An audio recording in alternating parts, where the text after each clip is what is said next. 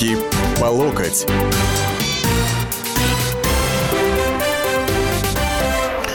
Здравствуйте, дорогие и уважаемые. Руки по локоть, 16.05, вторник. Александр Гришин, студия радио «Комсомольская правда».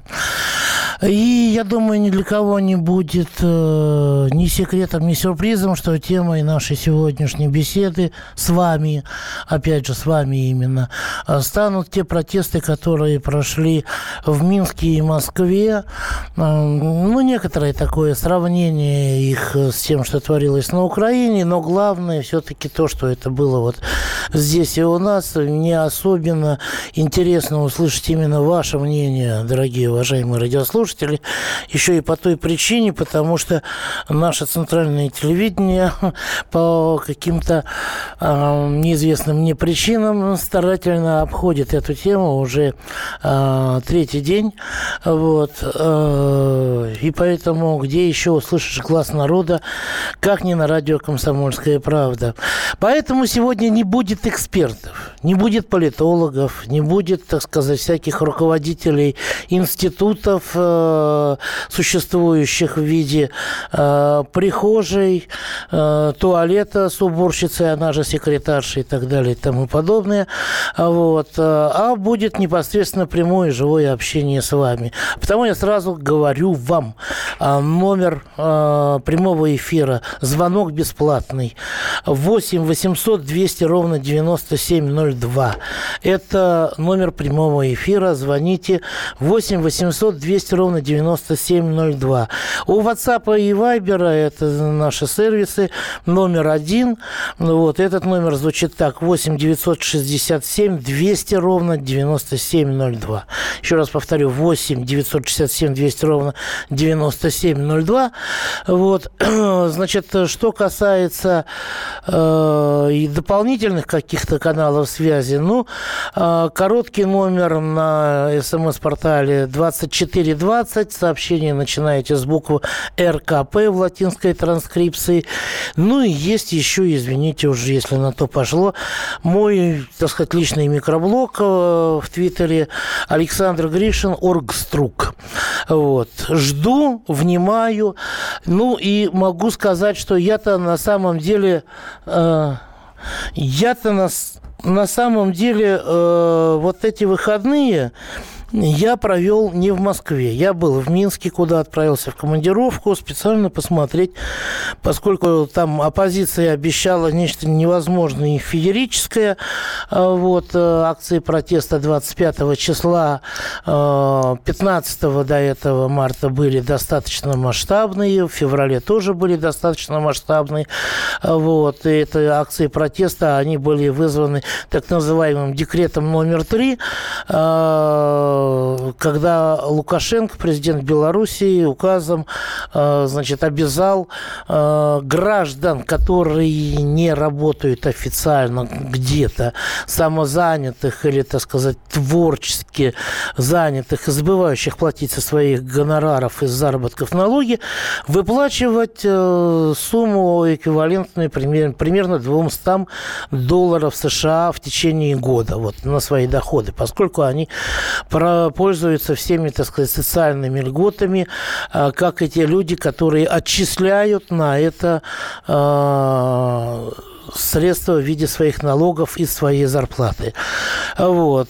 Сумма, я уже не знаю, чрезмерная или нет, но белорусские чиновники, они очень рьяно взялись за дело, и получилось так, что они направили вот эти налоговые декларации, извещения чуть ли не в каждую четвертую, пятую семью. Вот. Однако акции э, оппозиции, мягко скажем, в Минске не удались. Во многом потому, что превентивно сработал Лукашенко и его правоохранительные органы. Но главную причину я вижу в том, что лидеры оппозиции оказались предателями по отношению к тем, кого они звали, вывели, э, так сказать, на площади и улицы. Э, пусть их оказалось не так много, порядка, наверное, двух-двух с половиной тысяч человек на максимуме протеста в Минске 25 числа. Вот. А сами они не пришли.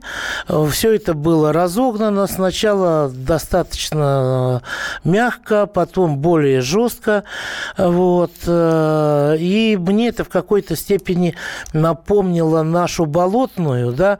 Кстати говоря, лидеры оппозиции воспользовались вот этим экономическим э, поводом, экономической причиной для протеста народа. Э, но к 25 марта они его фактически свели на нет, э, требуя только ухода Порошенко в отставку, там, честных выборов, всего остального. То есть совершенно подменили э, повестку социально-экономическую, повестку протеста на политическую. И здесь я бы сказал, что их э, поддержка среди народа, она упала, наверное, на как минимум один порядок, если не на два. Поэтому так мало народу и вышло в Минске. Вот. Ну так вот, Минский протест напомнил мне нашу болотную, потому что было э, достаточно много людей пожилых. Были там люди не совсем адекватные, да, но это, как всегда, вот на, в городских крупных протестах и так далее. Вот. И молодежи было очень мало. В отличие от того, что я увидел, правда, на видео, да, потому что я в, в это время еще не был в Москве, от того, что происходило в Москве на акции протеста, которую анонсировал Алексей Навальный. У нас уже граждане звонят, наши радиослушатели. Александр, здравствуйте. А, здравствуйте. Ну, я не был на самой акции, но у меня дочка была и с друзьями. А, вот. Мне кажется, действительно, то, что молодое поколение... Ну, я не ожидал, что будет столько много народу. Вот. Действительно... Ну, сколько много? Ну, по моим сведениям, ну, от 20 тысяч. То есть есть сведения милиции, по-моему, там 8 они называли. Есть сведения там организаторов, там 30. Ну, где-то пополам, посередине, да где-то, наверное. Вы знаете, вот я... Ну, давайте от, от цифр не Ну, да, хорошо, ну, хорошо. Я вот, потом ну, в цифрах выскажусь. 8 тысяч на незапланированный митинг, это все равно, на мой взгляд, много. Вот. На мой взгляд, есть как бы две параллельные реальности, в которых живет, вот, скажем так, более взрослое население и более молодое. Вот, потому что если взять взрослое, ну что нам по телевизору, вот, типа, поколение, скажем так, телевизора, радио, нам в основном про Украину рассказывают. То, что происходит в стране, очень мало. Про доклад Навального мы вообще ничего не слышали. А молодое поколение это все видит, э, в интернете читает, смотрит тот же фильм. Э, вот. Кроме того, это не пуганное поколение, как бы вот это болотные, они как бы еще тогда маленькие были, еще не помнят этого. Но ну, они еще и сейчас маленькие, давайте так. Ну, Вашей вот, дочери поэтому... сколько лет? Но они видят некоторые не, не то, что у нас в стране Александр, сколько а? лет вашей дочери? Моей 24 уже. 24, но это более-менее взрослые да, уже. Да, да, да. А вот что там делали, допустим, 12-14-летние? Ну, давайте говорить, что 12-14 лет так было не так уж и много. Слушайте, их было много на самом деле. Их было много. Хорошо, 16-летние. Скажите, пожалуйста, вот вы себя помните в 16-17 лет, Александр? Да. Вы сильно сейчас отличаетесь от того, кем вы были в 16-17 лет? По мировоззрению, Знаете, по психологической был... устойчивости, вот скажу, по склонности был... к вовлечению в авантюры? Ну, вот авантюры нет, но это именно был возраст когда начинаешь немножко думать своей головой, ну, это было советское время, когда, скажем, вот мы стали слушать э, ту же «Машину времени», Галича, Высоцкого, то есть, э, которые были не очень, скажем так, приветствовать Что? «Машина времени»? Машина Александр, времени сколько, 70... сколько вам лет? «Машина Маш... времени» гремела на каждой сельской дискотеке. «Машина времени» в 76 году еще не гремела. Мы слушали ее на магнитофонах. Слушайте, а потом, э, да, 1978 году э, в Заокском районе в сельской школе машина времени была на дискотеке. Понимаете, Александр, извините, мы сейчас должны уйти на перерыв. Звонков много, и поэтому я уже к вам не вернусь, но я вашу точку зрения не разделяю. Но заметьте, я дал вам ее высказать. Вот. После перерыва мы продолжим принимать звонки. Я буду зачитывать сообщения на WhatsApp. Вот. Ну а сейчас прервемся на короткое время. Руки по локоть.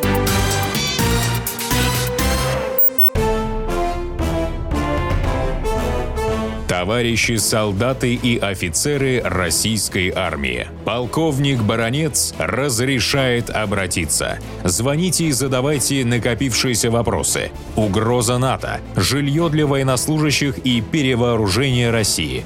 Обо всем этом Виктор Баронец знает лучше других – Программу «Военный ревю» слушайте по будням с 5 вечера по московскому времени.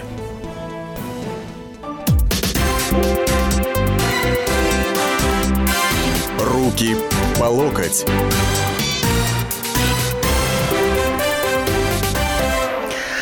Вы звонки почему не принимаете? Опять врете. Это вот такое сообщение пришло по э, WhatsApp. Э, так что, Александр, вы знаете, вы на самом деле нам не звонили. Уж, уж так вот считает наш слушатель. Ладно, услышим, что нам говорит Борис. Здравствуйте. Здравствуйте. Борис Краснодар. Я хотел сказать вот по поводу молодежи. Почему так много молодежи было? Я считаю, что вот э, вся молодежь сидит э, э, в интернете, на Ютубе, и, а в Ютубе вот этот известный э, фильм «Расследование». Вот оно и все э, звенья одной цепи. Вы знаете, спасибо, Борис. Я вам хочу сказать, что вот э, с этим фильмом, мне кажется, э, вышла определенная лажа со стороны властных структур. Вот это мое личное мнение. Потому что надо было давать четкий ответ. Или назначать какое-то расследование и так далее. Да? Потому что вот пришло сообщение, извините, э, из Голландии, по-моему, да, э, что прокуратура Нидерландов не нашла никаких признаков, э, никаких злоупотреблений сына генпрокурора Артема Чайки, и поэтому отмела его заявление. Понимаете? Сказать, вот все, когда идут такие ответы от э, правоохранительных структур, тем более от западных, да, тут уже на самом деле никаких вопросов быть не может. И надо было четко совершенно поступать, как мне кажется, и здесь. То есть в определенной степени э, была использована недоказа, недоказывающая, недоказательная система аргумента вот из этого фильма «Расследование ФБК», причем причем я уверен, что это расследование, ну, скажем так, оно было передано определенными э, структурами или лицами с определенными целями. Но действительно, молодежь. Вот вы знаете, молодежь, э, это моя э, на самом деле большая боль и та молодежь, которая приняла участие в, эти, в этой акции протеста, потому что молодежь проще всего увлечь, да, сунув им э, не ложные идеалы, идеалы правильные, да, но это вот идеалы, это обертка, а внутри какая-то гниль. Вот если гниль вы обернете э, в идеалы, то взрослый человек, который привык анализировать, думать, сопоставлять, сомневаться в конце концов, да, он э, будет предпринимать вот все эти мыслительные, так сказать, действия. Молодежь, особенно дети, школьники, они готовы э, верить во все хорошее против всего плохого, что им только не всучивают. Поэтому, знаете, на самом деле э, далеко не случайно самые жестокие подразделения в ряде э, армий э, африканских, э, так сказать, там племен племенных, полуплеменных стран и азиатских, это подразделения, которые укомплектованы подростками, потому что они э, еще ничего не понимают. Для них та же ценность человеческой жизни, в том числе и своя, она ими еще не осознается. Да?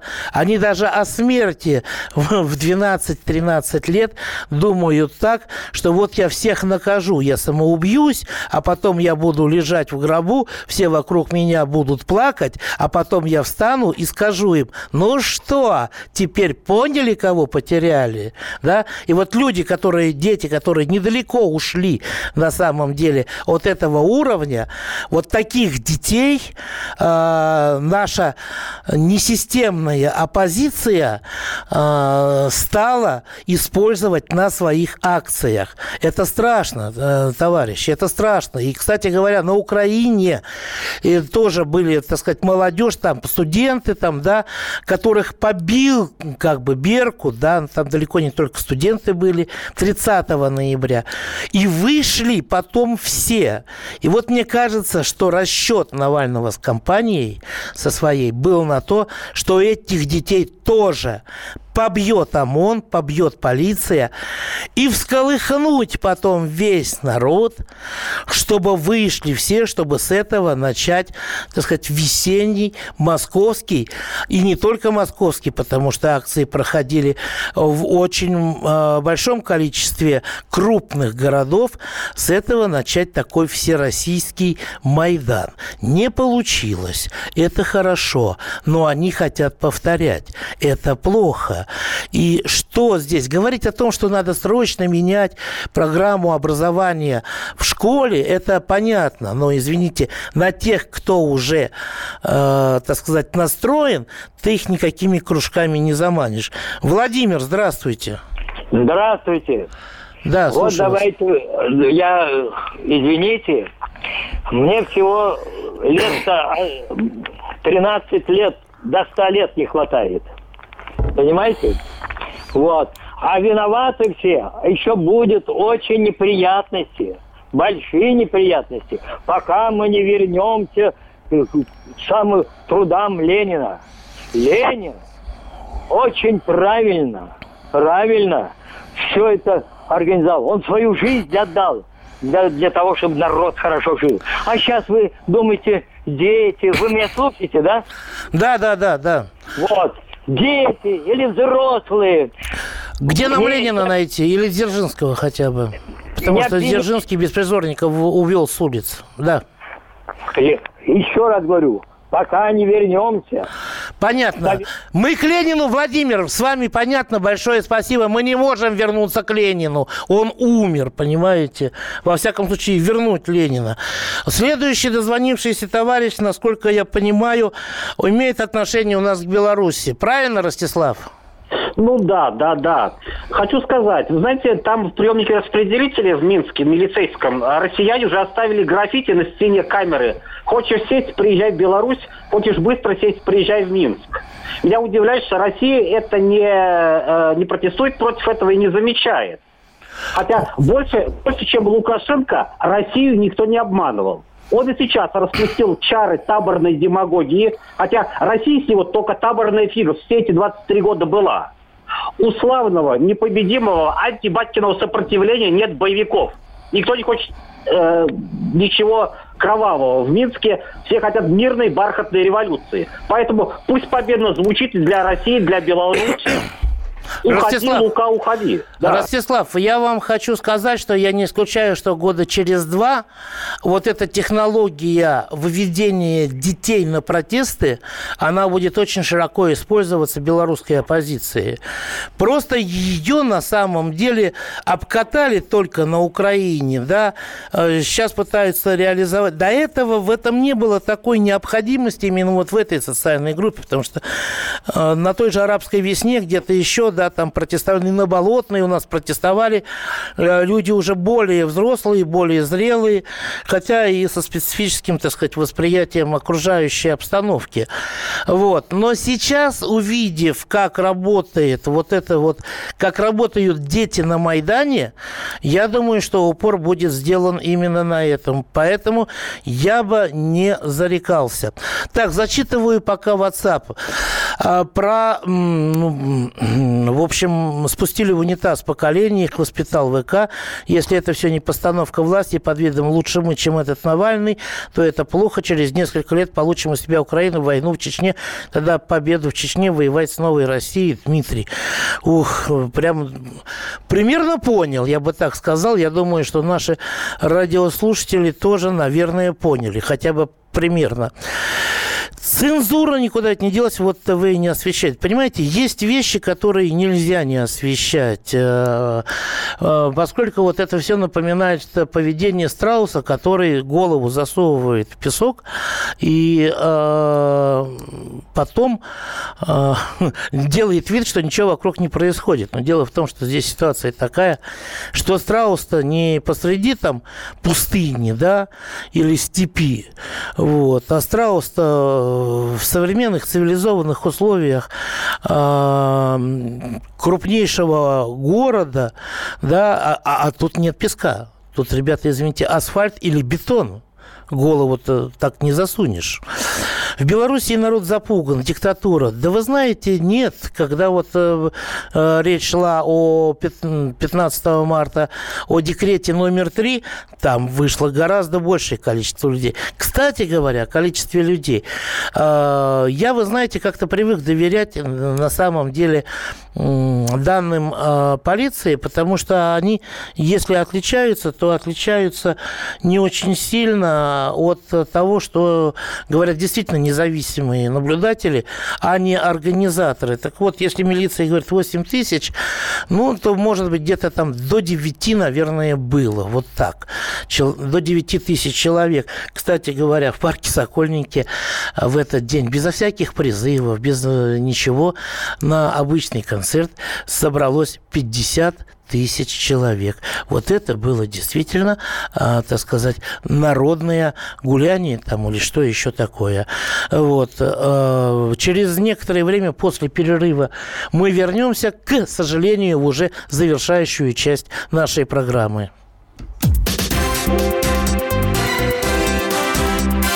Руки по локоть. То, о чем все говорили весь день – складывается в картину дня на радио «Комсомольская правда». Ключевые новости, события и происшествия обсуждаем в прямом эфире вместе с вами. Слушайте и звоните в программу «Картина дня» по будням после 7 вечера по московскому времени. Руки по локоть.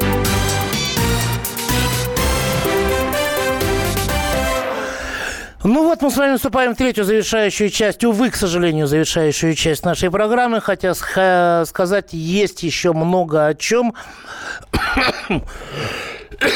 Извините, и я бы еще говорил и говорил, а, но... Э, увы, все ограничено временем. Пока зачитаю коротко отца. Бура, скоро грянет буря. Наталья Пермь. Наталья, у вас там, по-моему, э, где-то в Пермском крае какие-то провалы в земной коре. Вот. Я бы на самом деле на бурю-то... Ой, лучше бы остерегался бури. Сколько вы будете защищать эту власть? Власть – это гниль, а не о, что с вами случилось? Что с вами случилось, если вы так на А не завершили? Так, вы знаете, Илья Пономарев тоже писал в Твиттере вчера, э, что тра-та-та-та-та-та, э, А не и все. И его тут же спрашивают, тебя что, как у Вороненкова, что ли? Там, что замолчал? Самая глупая часть населения, молодежь и студенты. А у Медведева какие идеалы? Денег нет, да вы держитесь. Вы знаете, она не самая глупая, она самая как бы вам сказать-то, неустойчивая, она самая пассионарная, выражаясь языком Гумилева, но при этом э, она не глупая, она просто не привыкла еще, не научилась соображать вот практически, что называется, для себя. Так, а у Медведева какие идеалы? Денег нет, но вы держитесь. Вы знаете, а у Навального какие идеалы? Ведь, вы знаете, примерно половину тех людей, тех, тех детей, которые которые пришли на эту акцию в разных городах, он знаете, чем завлек? Он написал в своем твиттере, что, дескать, если найдется такой ха-ха-ха полицейский э, нехороший, который посмеет вас задержать 26 марта, я гарантирую вам э, моральную компенсацию от Европейского суда по правам человека, типа 10 тысяч евро. И представляете, вот у школоты, для которой новый гаджет там или новая игрушка – это предел мечтаний, у них, как у них загорелись глаза, они даже не поняли, что там написано. Они, они восприняли это как то, что он обещает, лично Навальный, обещает им заплатить по 10 тысяч евро в случае, если их задержит полиция на этой э, акции протеста, несанкционированной, неразрешенной и так далее. Вот. И поэтому они так весело, так сказать, винтились там или не весело винтились, но с такой охотой. Вот э, им говорят одно, они даже это не в силах осознать, понимаете? А потом вдруг э, штаб Навального в Екатеринбурге говорит, не, ребята, кого задержали, мы вам даже штрафы не будем оплачивать. Не, все за свой счет, все за свой счет. Ну, некоторые СМИ либеральные, правда, тоже так хорошо прошлись. Одни, одни даже написали, дескать, Путин, э, что ты, ну, написали или там рассказали, Путин, что ты делаешь? Ты посадил сейчас на Навального. А ведь там, значит, заключенные, заключенные будут голосовать за Навального, их родственники э, будут голосовать за Навального. Ты понимаешь, что ты сделал, Путин? Господам дебилам из оппозиционных СМИ хочу сказать, во-первых, административно задержанный, отбывающий административный арест, содержится, как правило, а, не в тех камерах, где находятся люди, э, которые находятся под следствием по уголовным делам. Это раз. Во-вторых, не надо здесь нам э, повторять сказки про то, как Борис Ефимович Немцов якобы распропагандировал целую э, камеру зэков, да, и они его там чуть ли не на руках носили. Ребятки, дай бог, чтобы те лидеры протеста, которые сейчас отбывают административные сутки э, в камерах, да, там, э, по административке, чтобы они вышли назад в статусе, э, ну, грубо говоря, лидеров протеста, а не предводителей курятника. Роман, здравствуйте. Здравствуйте, Роман и Сергей Посада беспокоит вас. Вот 25 э, марта я хотел бы поделиться с вами вот сейчас этим. Э, я вот э, в этот день я слушал не комсомолку, а радиостанцию «Эхо Москвы». Вот по ней шел радиоспектакль вот из э, э, так называемого штаба пятой колонны «Эхо Москвы» с участием э, артистки Ахиджаковой и Татьяны Лариной. Вот вы, э, вы себе представить не можете, как они рыдали в прямом эфире, когда узнали в прямом эфире по телефону, что арестовали Лешу, как они выражались. Вот я хотел бы просто... Ну, только 26-го, вот, 26-го вы имеете 26-го, да, 26 да. числа, в полдень, да, 26 числа они буквально рыдали, вот э, бесились и одновременно радовались тому, что происходит в Москве. Они очень, они очень надеялись, что то же самое произойдет. Им очень по... хочется пожара, да, да я вам скажу. Понимаете? Э, они я с вами согласен. Вместе с, э, наверняка с, э, со своим вот э, Сванидзе тоже, который часто выступает по вашему радио, вот, э, и говорит такие вещи, что даже Ахиджакова не снилось. Вы знаете, редакционную политику э, радио определяю не я. У меня здесь есть вот моя авторская передача, за что спасибо, так сказать, товарищам с радио и так далее. Вот. Так что я здесь ничего сказать не могу. Ну, по Ахиджаковой, это, вы знаете, еще не я, а, по-моему, у Гафта эпиграмма была «Всегда играет одинаково» актриса Лия Ахиджакова. Вот. Э, так что оставим это все на совести тех людей, которым, ну, очень хочется зажечь, очень. Евгений, здравствуйте. Добрый день, Александр, рад вас слышать. А, значит, что я хотел бы сказать? Вот э, э, прошу, так сказать, бросить ретроспективный взгляд на Украину 90-х годов. Пока старая номенклатура советская в лице Кучмы, Кравчука, директоров заводов, фабрик, шахт бросилась, значит, обворовывать страну, кромсая государственную супность и распихивая ее по карманам, то, э, так сказать, народ на Западе стал присылать на Западную Украину, особенно на центральную в частности, людей, которые занимали посты начальников культ просвет училищ, ПТУ, техникумов, университетов, институтов и так далее. И начали перепрограммировать молодое поколение, играя в долгую, рассчитывая, что через 15-20 лет эти люди, значит, с измененными мозгами начнут повестку Понятно. дня диктовать. Понятно. Ну, вы знаете, у нас тоже, э, я же не знаю, как сейчас, но 90-е учились по учебникам, изданным фондом Сороса. Ты гадина, ты жаба. Это, Евгений, это я не вам, это мне прислали, понимаете, такое объяснение э, в любви. Э, и вы знаете, я тоже вас люблю. Номер, который заканчивается на 8049. Вот. Вы лично нашли себе новое место работы, куда пойдете после 05.11.2017 новой власти. Старые пропагандисты станут не нужны. Наваль... Начальные Мальцев об этом сказали. Знаете, сидел я здесь с Мальцевым, э, у нас дебаты были, когда Федоров не пришел, а Мальцев пришел, да. Ну, что я вам могу сказать? Неубедительно, неубедительно. А что у нас 5 ноября 2017 года? А, ну да, участие населения опохмел после Дня народного единства 4 ноября. Вот. Я уже не знаю, Навальный никогда никому не обещал 10 тысяч евро. Он написал, так и я вам что сказал? Я вам сказал, что он пообещал, гарантировал компенсацию, моральную компенсацию от ЕСПЧ.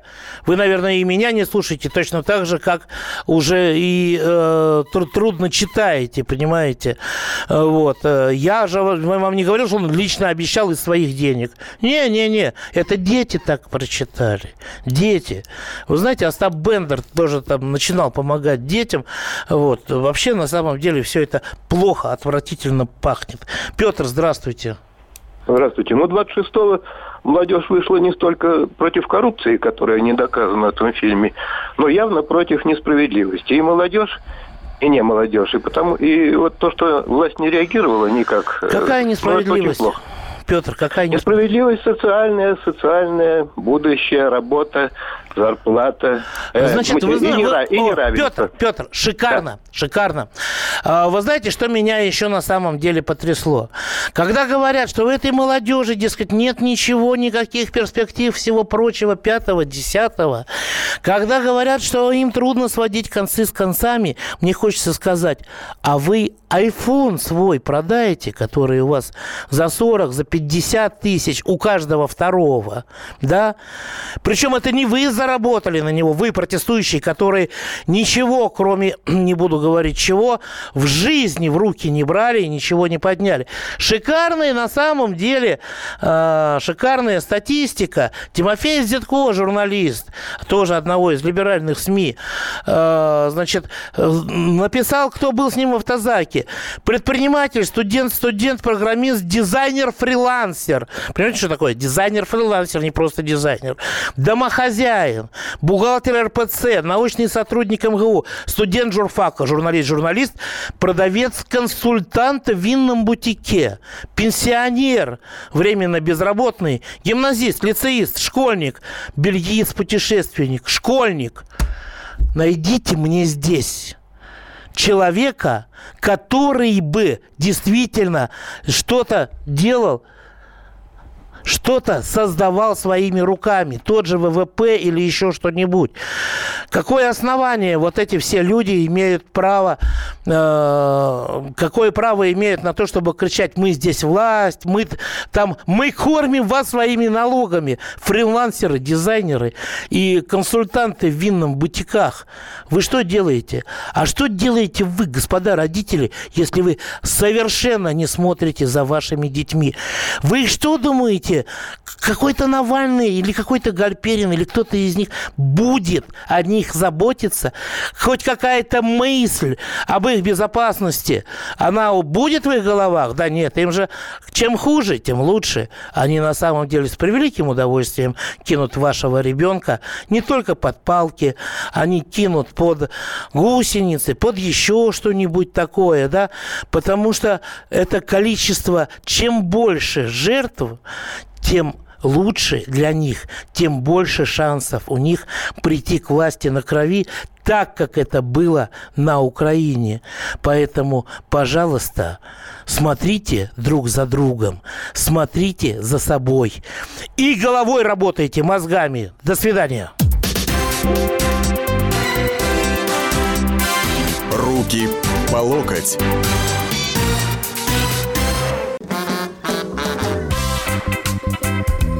России. Мысли нет и денег нет. И за рубежом. Да хоть на Луне. Как же ты не дурачина, братец, если у тебя много сантиков, а ты в тюрьму попал. Деньги правят везде. О них говорили, говорят и будут говорить. По будням с 13 часов 5 минут по московскому времени в программе «Личные деньги» на радио «Комсомольская правда».